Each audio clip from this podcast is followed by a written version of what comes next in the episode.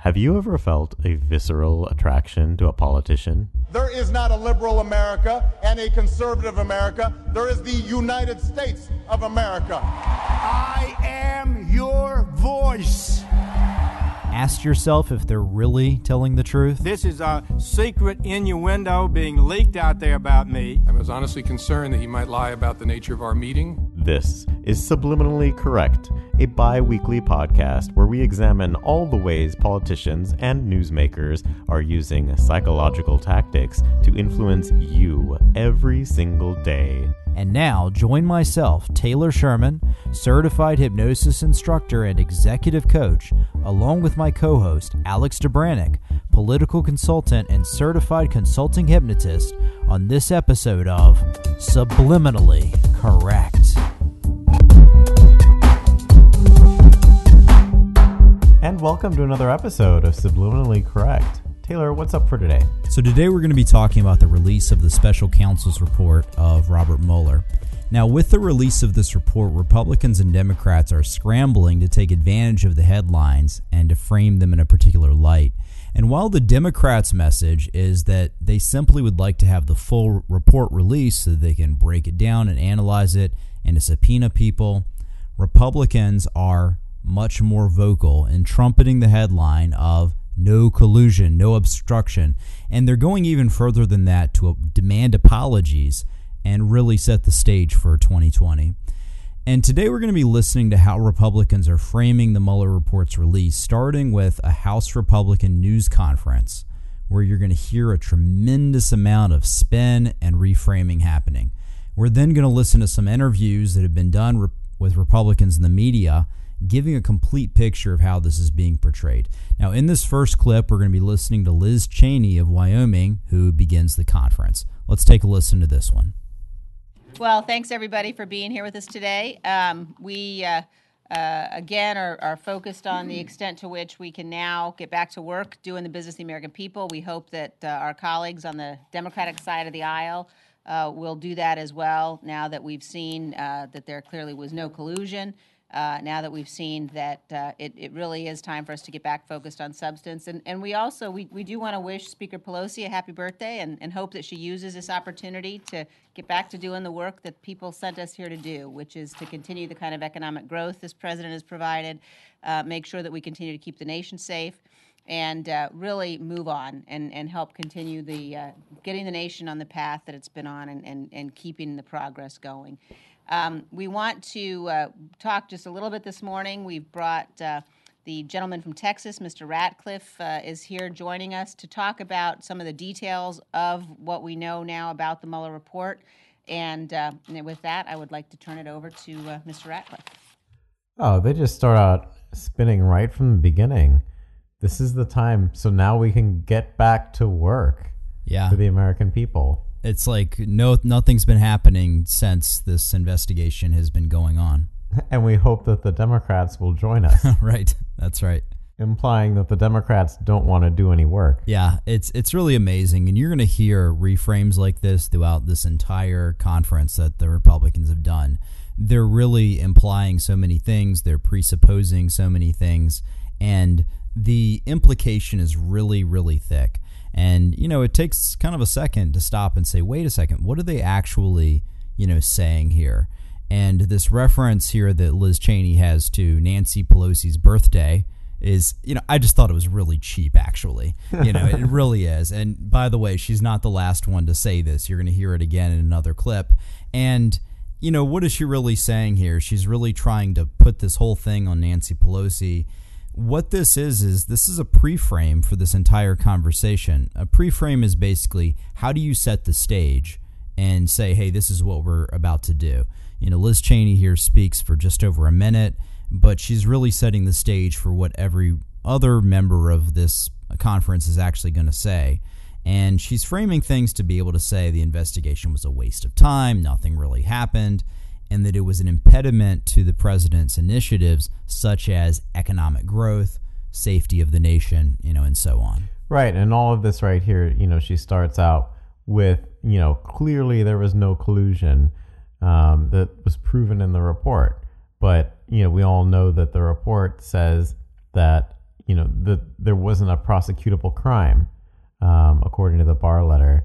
And so, you know, the Republicans are doing something really interesting here by conflating sort of the proven innocent with there isn't a criminal case. Mm. And that doesn't mean that there aren't sort of improper things that could have gone on. Right.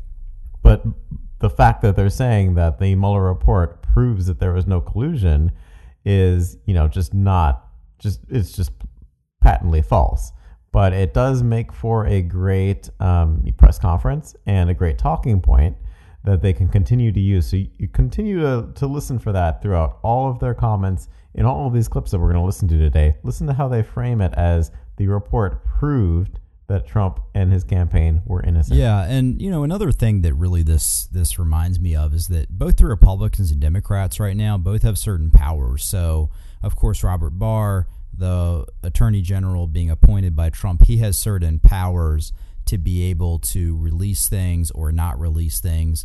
Of course, right now the Democrats are calling on Barr to release the full report, and you're going to hear how Republicans are framing that you know that request in general. But at the same time, the Democrats have certain powers to be able to, for example, um, hold hearings in the House. And what's happening is both sides are using their powers, but they're not really saying the full picture of they're not really disclosing, you know, completely what those powers then imply. And because they have these powers, it, it kind of puts a, a little bit of a smokescreen on this sense of, you know, where are we really? You know, what do we really even know? You know, what we know is that, you know, Bob Mueller's report was given to the Attorney General, who again was appointed by Trump. We know that that report has now been issued, you know, Sunday in a uh, summary right, by by Barr. Um, but we haven't yet known what's in the full report. Okay, and so what's happening is is that Republicans are in one way really framing the outcomes of that report and report in one particular way, but in another way they're kind of getting ahead of anything that's going to happen later on, and they're already starting to influence and change the minds of the voters so that they can start to think about it a certain way. Now, in this next part of this conference, we're going to be hearing John Ratcliffe, and this is really this is this is one of my favorite you know speakers of this whole thing because you're you're really going to hear how he reframes um, just just a number of things within it. Honestly, I don't know how he can say some of it with a straight face, but we're going to hear how he uh, how he goes into it. So let's uh, let's get into this next clip. Chairwoman, um, good morning. Uh, for the past few months, uh, there has been cons- considerable speculation as to whether Special Counsel Mueller would be issuing further indictments. Uh, some have predicted and even promised uh, that he would be. On Sunday, Attorney General Barr issued a summary of the special counsel's findings, which, in a sense, proved some of those folks to be correct. Because while it may not be a literal one, the special counsel did issue one clear indictment. It's an indictment of those folks who accused the president of conspiring or colluding with Russia, who said that they had evidence of the president's crime, when, as we all now know, uh, the special counsel said that could not possibly be true because he didn't just find insufficient evidence of collusion or conspiracy, he said there was no evidence not limited by time, not limited by expense, not limited by resources, with the assistance of 19 federal prosecutors and 40 federal FBI agents, the special counsel said there is no evidence of a Trump Russia collusion conspiracy, which is a clear indictment of those who say they have evidence of such collusion or conspiracy. So, the irony of the special counsel's findings, as reflected in Attorney General Barr's summary, is that what Vladimir Putin could not accomplish on his own through clear efforts to meddle in our election, uh, he still was able to accomplish much success as a result of those people who peddled a false Trump Russia collusion narrative, telling Americans that they had evidence of it when in fact they did not. They helped Putin consume the public discourse for two years about a false story that they claimed was true, and in so doing, gave Vladimir Putin the kind of success he could not possibly have imagined. Unfortunately, some of those very same folks, some here on Capitol Hill, instead of accepting Bob Mueller's findings, want to set them aside now and continue their own investigation. For those folks, protect Bob Mueller has now become to hell with Bob Mueller. The deification of Bob Mueller is quickly becoming the vilification of Bob Mueller. Now, the Republican position is unified. We need to move on. Again, if 19 federal prosecutors, 40 FBI agents working 18 hours a day for the last two years couldn't find any crimes to charge Donald Trump with, House chairman and a few House staffers shouldn't be wasting our time looking for them. And so here we see it. Exactly what I was saying earlier is that the Republicans are framing this as though Mueller found zero evidence of a crime. And that's just not what was in the Barr's letter, but it's beautiful the way that they constantly try to refer to the letter as totally exonerating Trump, finding no evidence, and then turning that around to become an indictment of everybody who, you know, accused the president of colluding with Russia. So because the Mueller investigation um, did not find, as they say, any evidence, that that means that everybody who said there might be some evidence is suddenly the people who are conspiring with Russia. He's the, really flipping the entire thing on its head. And now the Democrats are the ones who are helping Putin, and it's, it's just marvelous. Yeah. yeah. How does he get there? How does he get to? what? Where are the steps? How does he get to? They gave a false story that gave Putin the kind of success. This is what he says. They gave Putin the kind of success he could not possibly have imagined. They literally took everything that the Democrats have been saying and just said, "Nope, it's them." Like that. That's what. That's what uh, John Ratcliffe is doing here. He's saying, "No, you're the fake news." right? And it's the same thing that Trump did, you know, when Democrats started talking about fake news, he kind of owned that and he said, now I'm going to call them fake news. And so fake news became the thing that Trump says, not the thing that everyone else is, you know, saying uh, about it. And so being able to just flip this flip this around, uh, you can see now why I said this is just so so much, you know, reframing that he's that he's doing here. And we hear it first with this wordplay that he's doing around the word indictment. So the wordplay turns the tables. It plays loose with that word indictment. So he's taking indictment. He's saying, hey, that has multiple meanings. And we hear how he sets it up, right? The special counsel did present one clear indictment. And we're on the edge of our seats like, who got indicted? what is the indictment? And he said, it's an indictment of those who accuse the president of colluding with Russia. And it's kind of like, wait a second uh, what exactly do you mean by indictment? You know, by indictment, do you mean an actual process in front of a judicial system, or do you mean some sort of, um, you know, social hierarchy based, you know, thing where I'm saying you did something wrong, and thus I'm going to kind of hold it against you because I'm in a different position? You know, that's a completely different thing than when we were using the word indictment, you know, to begin with but it's very smart. And the reason why is because when he's using that word indictment, he's taking all of the parts of a person that is associated with the word indictment and he's attaching them to something else. So in neuroscience, they have this idea of neurons that fire together, wire together, neurons that fire apart, wire apart. So when we're using the same words, as a person, you know, in one area of the brain and then we're attaching it to some other area of the brain, what we're doing is we're wiring those things together. And every master persuader really knows this. You know, they understand when we tie two things together like that, that people start to think about them in a, in a similar way. This is what you hear us talking about on this podcast week in and week out. And really, what Ratcliffe is doing here it comes from a set of skills that I actually teach people. I teach it to them in NLP trainings. It's something called sleight of mouth, and it's being able to utilize words and change words and change the framing around words kind of organically and to do so really quickly and you know without a person even really noticing that you had reframed something But we do hear here that you know Ratcliffe is using so many different persuasive devices, of course, with wordplay. Deification of Bob Mueller is becoming vilification. We hear the rhyming there. And the other thing that I want you to notice that he's doing and that we're going to continue to hear Republicans doing is this thing with numbers. Okay, they're, they're using a lot of numbers to be able to make what they're saying more legitimate. So, 19 prosecutors. You're going to start to count how many times you hear this. 19 prosecutors, 40 FBI agents working 18 hours a day. Yeah, I'm sure they were all working 18 hours a day every day. Working 18 hours a day for the past two years. You know, and he says it with this cadence and he kind of drills it in 19, 40, 18, 2.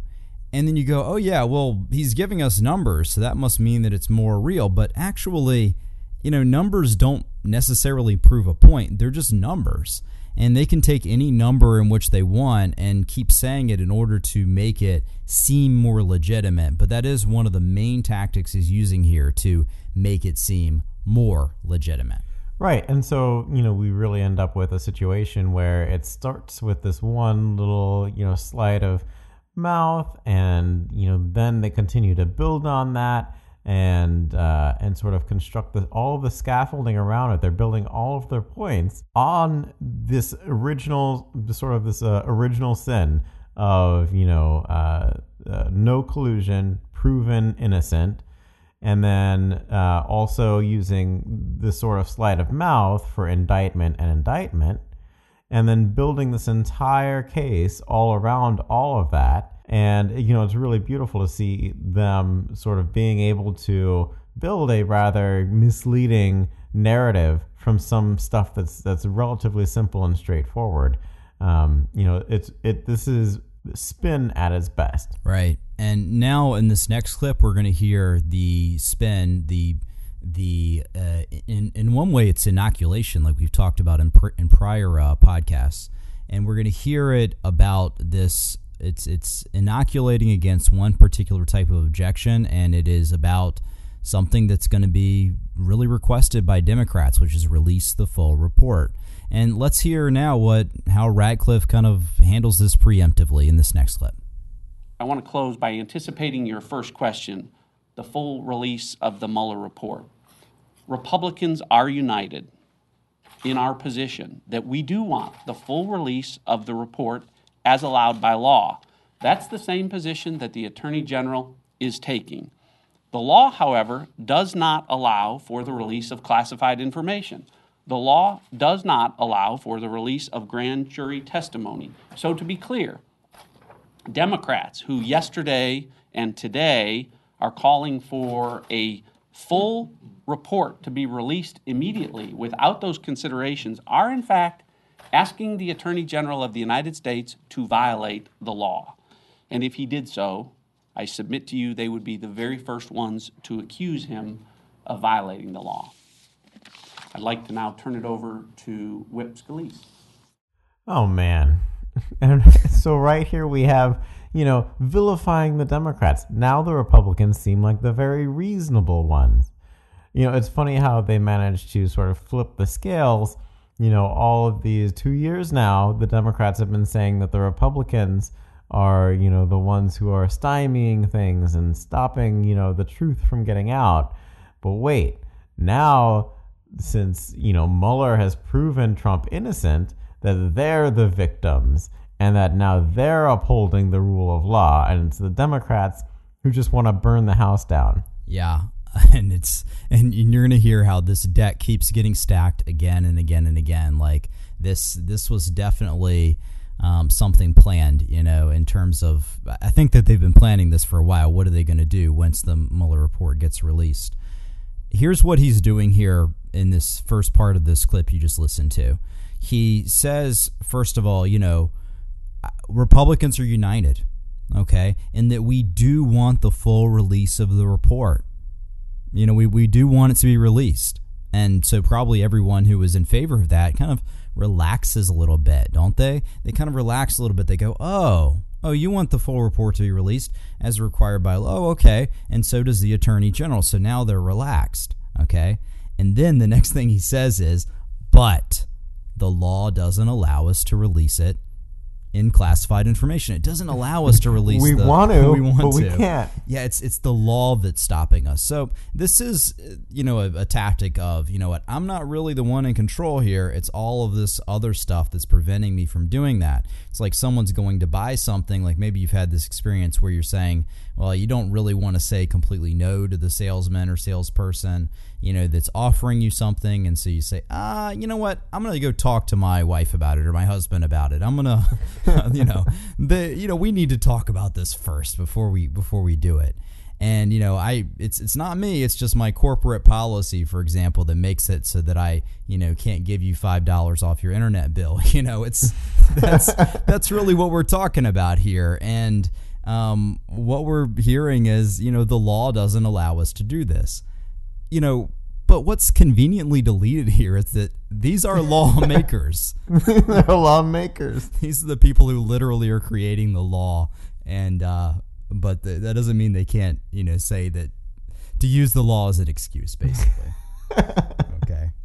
They conveniently left that part out. right right now the other thing that he does here is that he is, he says this this line about you know democrats who are asking for the full report are in fact asking for the attorney general of the United States to violate the law. And it's like, we wouldn't want that. You know, we wouldn't want for the poor attorney general to be forced to be put in a position where he would violate the law and, you know, gas maybe be, you know, subject to some sort of legal action that they would have to approve. Um, you know, but what what is happening here is that, you know, as he says that, of course, it's a reframe.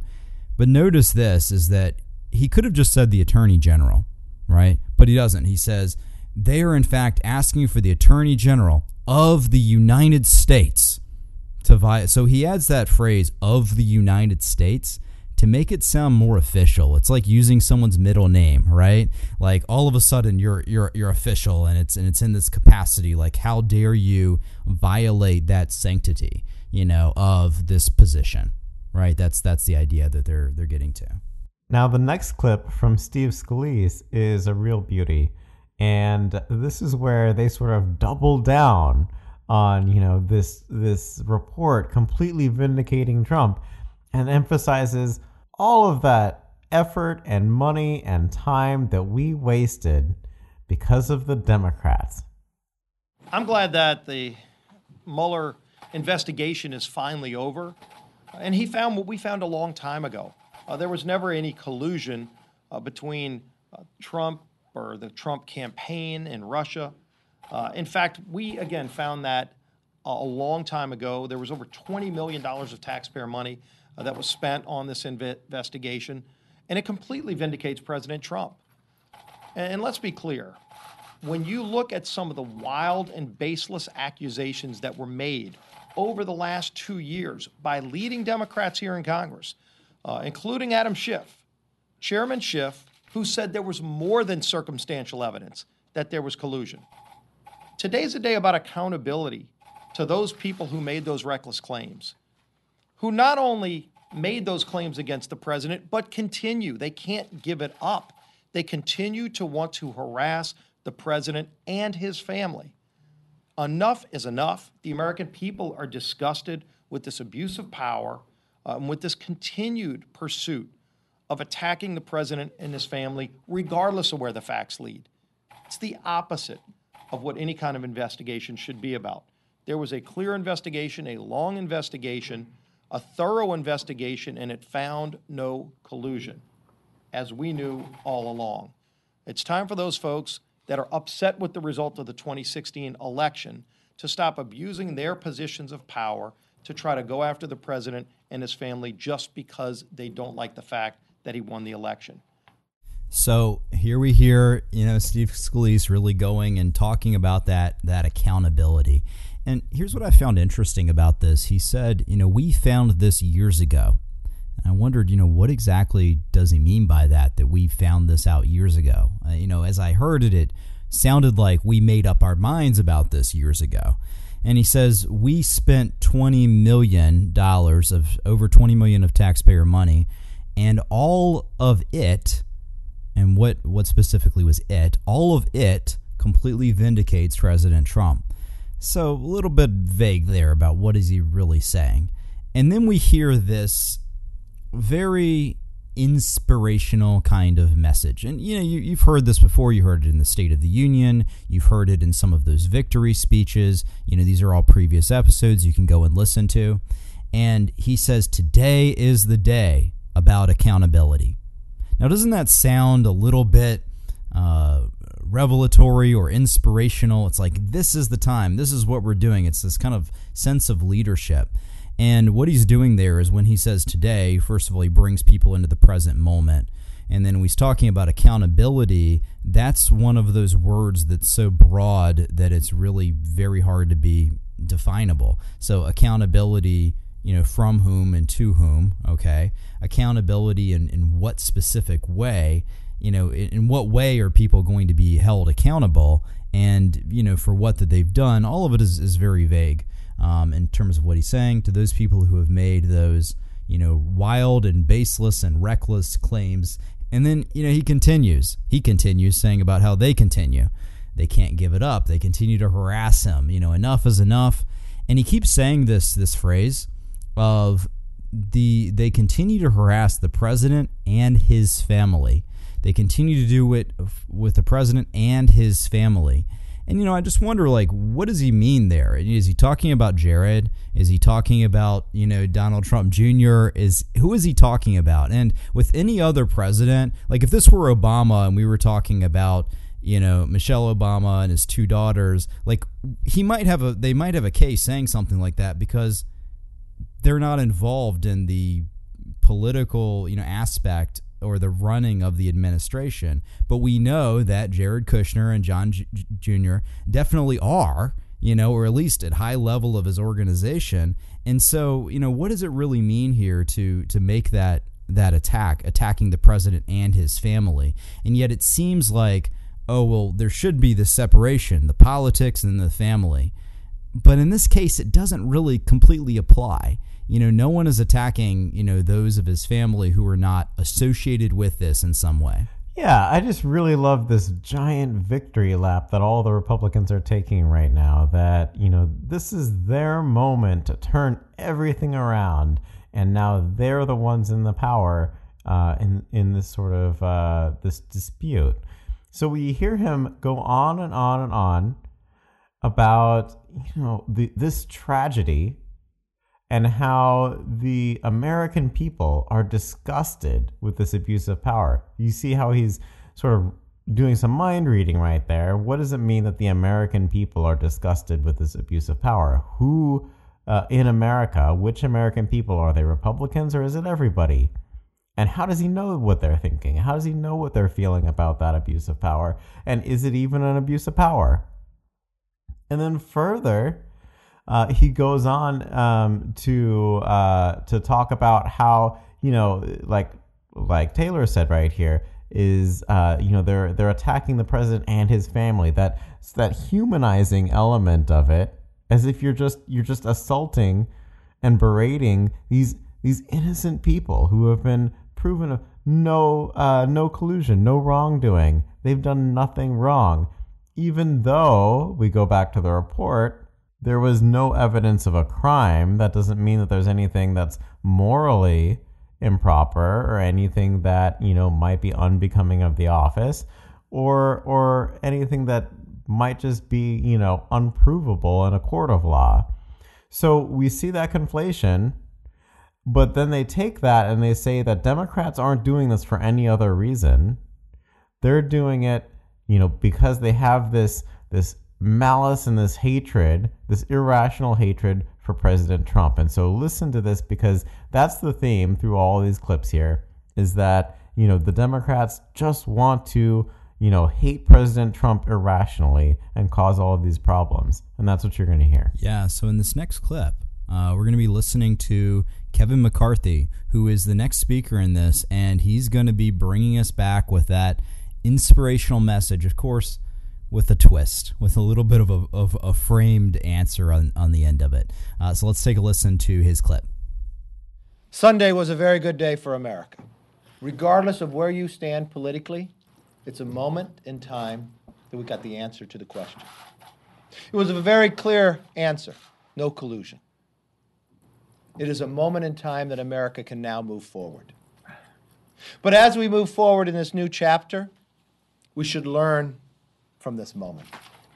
For those who misled the American public, for those who said for more than two years that there is circumstantial evidence of collusion, owe America apology. They owe this country an apology. To mislead us, to lead us down a path, to withhold our ability to solve problems that were before the American public.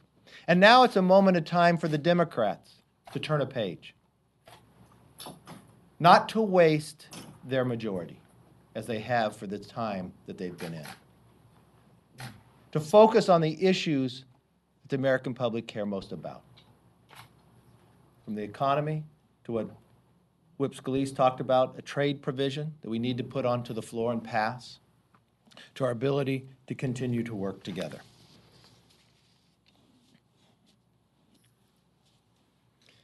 Today is Nancy Pelosi's birthday. I wish the Speaker a happy birthday. The wish I hope she makes today is that she will turn a page. That she will also take a moment within her own conference. Because when it comes to the Intel Committee, those are selected by the Speaker and the leader on the Republican side. To bring the confidence back to the Intel Committee. You cannot have a chair of a committee that misled the American public, misled their conference in a moment that we now have an answer. It is a time to turn the page and let America trust the committee again. With that, I'll take your questions. Do you think the president is owed an apology, and if so, from whom? I think he's owed an apology from every individual that stood there and said they had proof. If they said they knew of collusion, if they said and went on the American public and misled that took us down this path, that we spent 22 months, $25 million, 40 FBI agents, 19 attorneys, went to 13 foreign countries, 2,800 subpoenas, 500 witnesses, and no collusion. You see, what I don't get right here is that there is nothing wrong with investigating a crime, regardless of whether it turns out in their favor or not. You know, that's another issue. But they seem to be, in this moment here, talking about how it's such a travesty that the police investigated.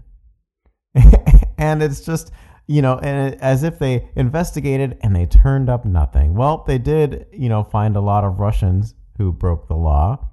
They did get to the bottom of, you know, the exactly what Vladimir Putin did. And they did, you know, indict a lot of other people. But this is such a tragedy that we spent all of this money just because they didn't get Trump. And it's sort of funny exactly he's still he's flipping that script right there and omitting so many facts and so many things that you know I like Taylor said earlier. I don't know how he can say this with a straight face, but he manages to do it. And um, this is this is very remarkable. Yeah, and that, that's a great point, right? It's like okay, when they're talking about this idea of this investigation actually produced nothing, that's not true. that's just not true. You know, just because President Trump wasn't indicted at the end of it, you know, it doesn't mean that there weren't several others, you know, along the way that, you know, and close personal associates of him, of course, was, you know, part of that, you know, that, that were, you know, linked into all of that. Um, so let's let's break down, you know, some of what Kevin McCarthy, you know, just said here and kind of ended this, uh, you know, Republican um, press conference on. And, you know, he starts off with this idea of just being very kind of inspirational. Sunday was a very good day for America. Reg- I love this part, regardless of where you stand politically. Yeah, right. Come on. Uh, it was a moment in time that we got the answer. I mean, doesn't you hear how he leads up to this? It was a very clear answer: no collusion. It was a moment in time that America can now move forward. And so you hear what him saying. There's a repetition, right?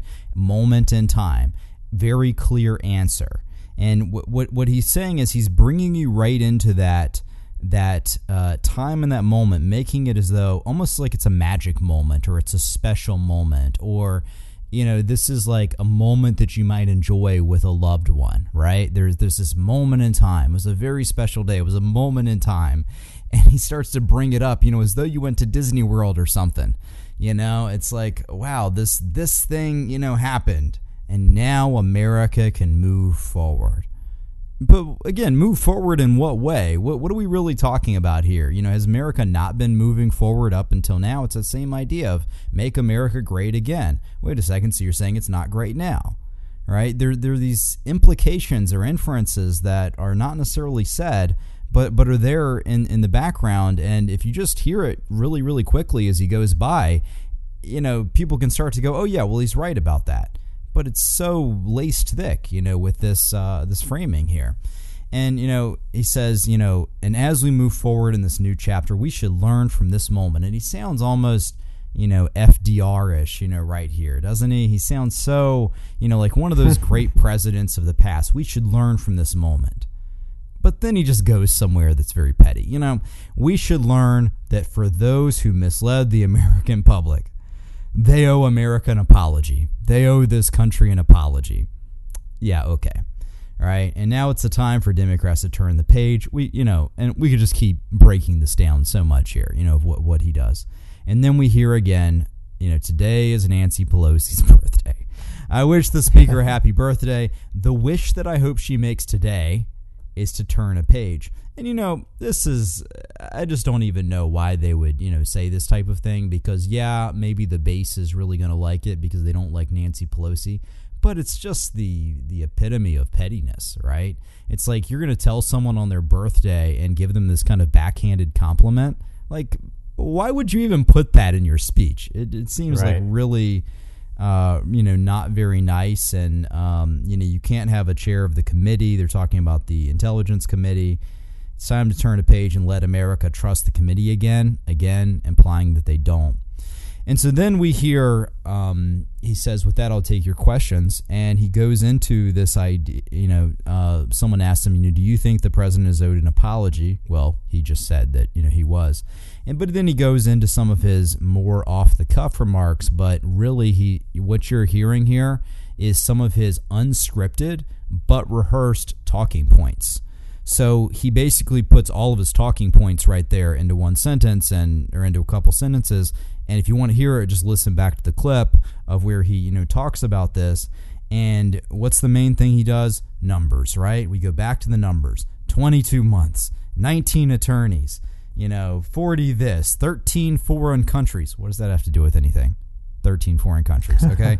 2,800 subpoenas, 500 witnesses, and no collusion. This is stacking. This is that sales technique, right? This is you know, this is happening, this is happening, this is happening, this is true, this is true, this is true. And so here's the conclusion and no collusion. Right? Well, that rhymed. That was pretty good. Um, but you know, he, he does he stacks the deck like that so that he can have that thing right there at the end that he kind of inserts. And that's the part that tends to stick into a person's mind. Very, very persuasive. Very, very persuasive. Right. And so, you know, all of this is the the Republicans clutching the pearls at you know what a horrible you know waste of time and waste of American money and outrageous uh, you know act toward the president.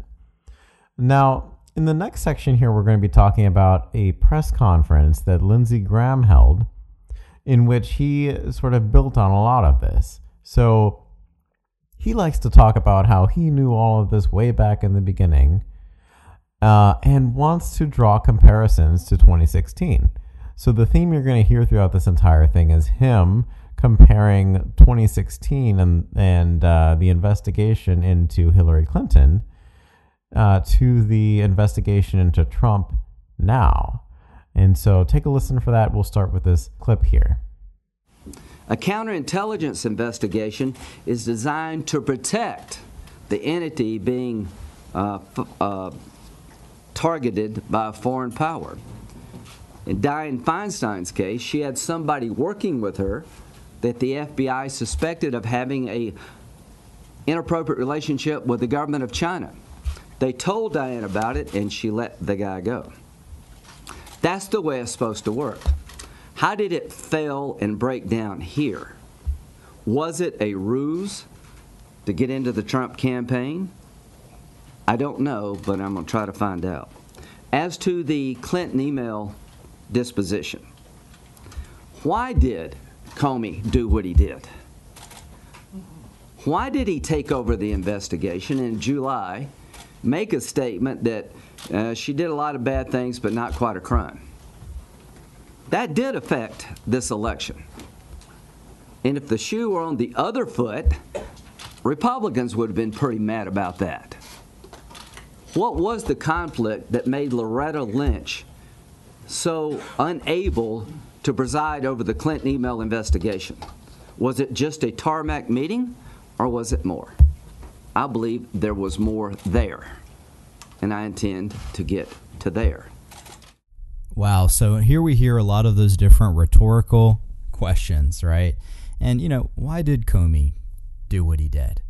And, and what was the conflict, you know, that uh, made Loretta Lynch unable to preside over the Clinton investigation? Was it just a tarmac meeting? Or was it more? I believe that it was more. And you know, you hear this kind of this is like, you know, the the conspiracy theory, you know, Netflix special, right? Is like, you know, here are the questions that are being posed, right? Um, you know, is it true that aliens might have landed on the planet? We don't know for sure, but I intend to find out. you know, and it's like this is this is what he's doing here with these very rhetorical questions and you know, I don't know, you know, that uh, Lindsey Graham necessarily has, you know, an ulterior motive here, and you know, and that he's that he's saying these things. You know, he might just be genuinely, you know, kind of wondering inside of himself, and this is how he kind of thinks through things. But let's remember that he's giving a press conference. You know, having these these you know out loud thoughts and hypotheticals, you know, while he's having a press conference, does in fact you know influence people, and it's it's creating a particular perception that he's steering someone's you know um, ideas inside their mind you know a particular way.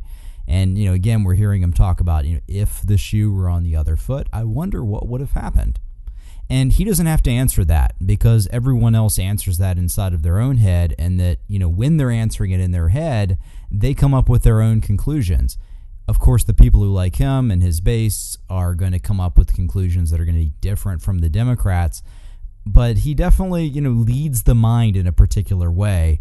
You know, like what was the conflict that made Loretta Lynch unable to preside over the Clinton investigation? That's a a uh, presumption, right? That's a, that's a presupposition that's there within the sentence within the sentence that she was unable to do that. Um, so you know, we hear a lot of that type of implication in what he's saying here. Right. Yeah. If you weren't doubting, you know, the uh, motivations or, you know, the actual facts before you heard Lindsey Graham pose these questions, you might be now. Uh, you know, did this happen this way? Or was it even more? I don't know. so, you know, he does he he does that and he goes back and forth if the shoe were on the other foot. Um, and just like, you know, the Republicans that we played just before this, you know, it's all of that, you know, we're extremely outraged. And if this was, you know, happening to the Democrats, they would be just as outraged. But you know what? It did happen to the Democrats and they were outraged. Um, and so, you know, it's it's funny how they want to draw everybody's memory back to that 2016 election to sort of, I don't know, garner sympathy or shame the press into being more sympathetic toward them, whether it's warranted or not. Yeah, and he does say this thing about Comey, right? You know, why was it that Comey did what he did? If the shoe were on the other foot, Republicans would have been mad about that. You know, I wonder why he brings that part in. Shoe was on the other foot, exactly, and and everybody was outraged, and and Comey's the perfect example because both sides loved him and hated him at times. And uh, and you know I don't know maybe it sort of defeats his point in this entire moment if you think about it too much. Yeah, and so we're going to continue here, and you know in this in this next segment that we're going to be listening to, uh, we're going to be switching to a an interview that was done on CNN, and this interview was with Dana Bash, and it's Ted Cruz um, talking about the Mueller report. And you know that we've talked about Ted Cruz in the past. Uh, you know, if you listen to Um, if you're going to run in Texas was an episode that we did on you know Ted Cruz and the Beto O'Rourke race, you know, which has a lot of quotes from from Ted Cruz there, and we also talked about him in our episode on Facebook. And so you know if you've listened to those episodes, some of what and how we framed Ted Cruz's uh, discourse and dialogue in the past. And this he kind of continues this in, in a different way. Of course, now he has a beard and so that might you know change things up a little bit. Uh, but let's go ahead and listen to this uh, this first clip here with uh, his interview. So, as you mentioned, a senior Justice Department official is telling CNN that uh, he's not recommending any further indictments, but we do know that there are other investigations going on elsewhere in the Justice Department into the president's businesses, his inaugural committee, his charitable foundation. Are Republicans right to be popping the champagne right now? I'm not saying you are, but others are. Or is it premature? Uh, uh, listen, if anyone thinks that the Mueller report being concluded is, is the end of the Democrats' attempt to take down President Trump, they haven't been paying attention the last two years. You, you know, it was striking as I listened to your interview with Congressman Nadler that, that, that he was immediately pivoting away. Okay, fine. You, you know, yesterday, the Mueller report was the end all and be all. It was going to be the salvation for the Democrats and destroy President Trump. Now you can already see the Democrats pivoting away, saying, okay, well, we need to do other investigations. It's got to be someone else. It's got to be but, the Southern District of New York. It's got to be the New York Attorney General. It's got to be Congress. But, Senator, it is the Justice Department. And, and it's the President's Justice Department. So I'm going to cut it off right there because, you know, this is interesting. What he's doing here is that you know, he's really you know doubling down on the vilification of Democrats, right? And this this sort of idea that the Democrats just irrationally hate Trump. So he has this golden quote. You know, if anyone thinks that the Mueller report being concluded is the end of the Democrats' attempt to take down Trump, they haven't been paying attention. Attempt. Right. So, so you know, think about that right there. You know, if the you know, if you don't agree with me, then you're just not smart enough. You're just not paying attention. You just haven't, you know, gotten all of the facts. So you need to learn some more facts to see everything my way. You're you're just you're just wrong. Yeah, and yesterday we were talking this way, but now this is what's happening. You know, we hear this in a lot of these clips is this idea of playing with time. Okay, yesterday this was happening, but now Remember, we, we heard that in the uh, the the segment with Kevin McCarthy. You know, today is a special day. That magic moment, that moment in time. Well, here, you know, Ted Cruz is talking about now. This is what it's about now, and they're bringing it right to that that moment to be able to say, hey, you know, everything that happened in the past that doesn't exist anymore, right? We're just talking about now because now we've got the report. And now that we have the report that you know conclusively proves that you know no collusion with Russia and so on, um, now that we have the report, none of that other stuff you know even matters, and so we can just you know kind of let that go. And so you can see the Democrats you know pivoting away from that and uh, you know not wanting to talk about that anymore. That's that's what he's doing. So in this next part here, you're going to hear him really talking about you know this conversation that she had with Congressman Nadler uh, in in a very interesting way to sort of you know rebut somebody who's not even there and then reframe his thoughts. So let's take a listen here. But but Dad, my, my point is, you asked Congressman Nadler what, what, whether the House is, is going to impeach the president. I'll answer that for you. Yes, they fully intend to impeach the president, and and and they don't care about the basis. You know, twice. Congressman Nadler said something remarkable. He said, "Listen, the special counsel's focused on crimes." We're not all that concerned with crimes. Our focus, this is Democrats in the House, is much broader than crimes. What, what, what they're basically saying is they're going to impeach the president for being Donald Trump. And, and they don't care about the evidence. They don't care about the but substance. you know much you know, better than I that the, presidential the Justice candidate ought, ought to be asked now. a president. It's, it's against their, their guidelines. So it, is that a bit of a red eh, herring? Well, we'll see what's in the report. And, and, and as a member of the Judiciary Committee, I'm going to read the report. I want to give it a fair consideration. And, and I, I hope and expect the American people to have the chance to do the same thing. But my point is the, the extreme left in the Democratic Party, they, they, they have so much anger and hatred directed at the president that we're going to see the Democrats moving forward with impeachment, whatever the evidence. That's why you're seeing Democrats like Congressman Nadler say, don't worry about crimes. Our focus is not crimes. That's just the Bob Mueller's focus. Our focus is broader. What their focus is is politics.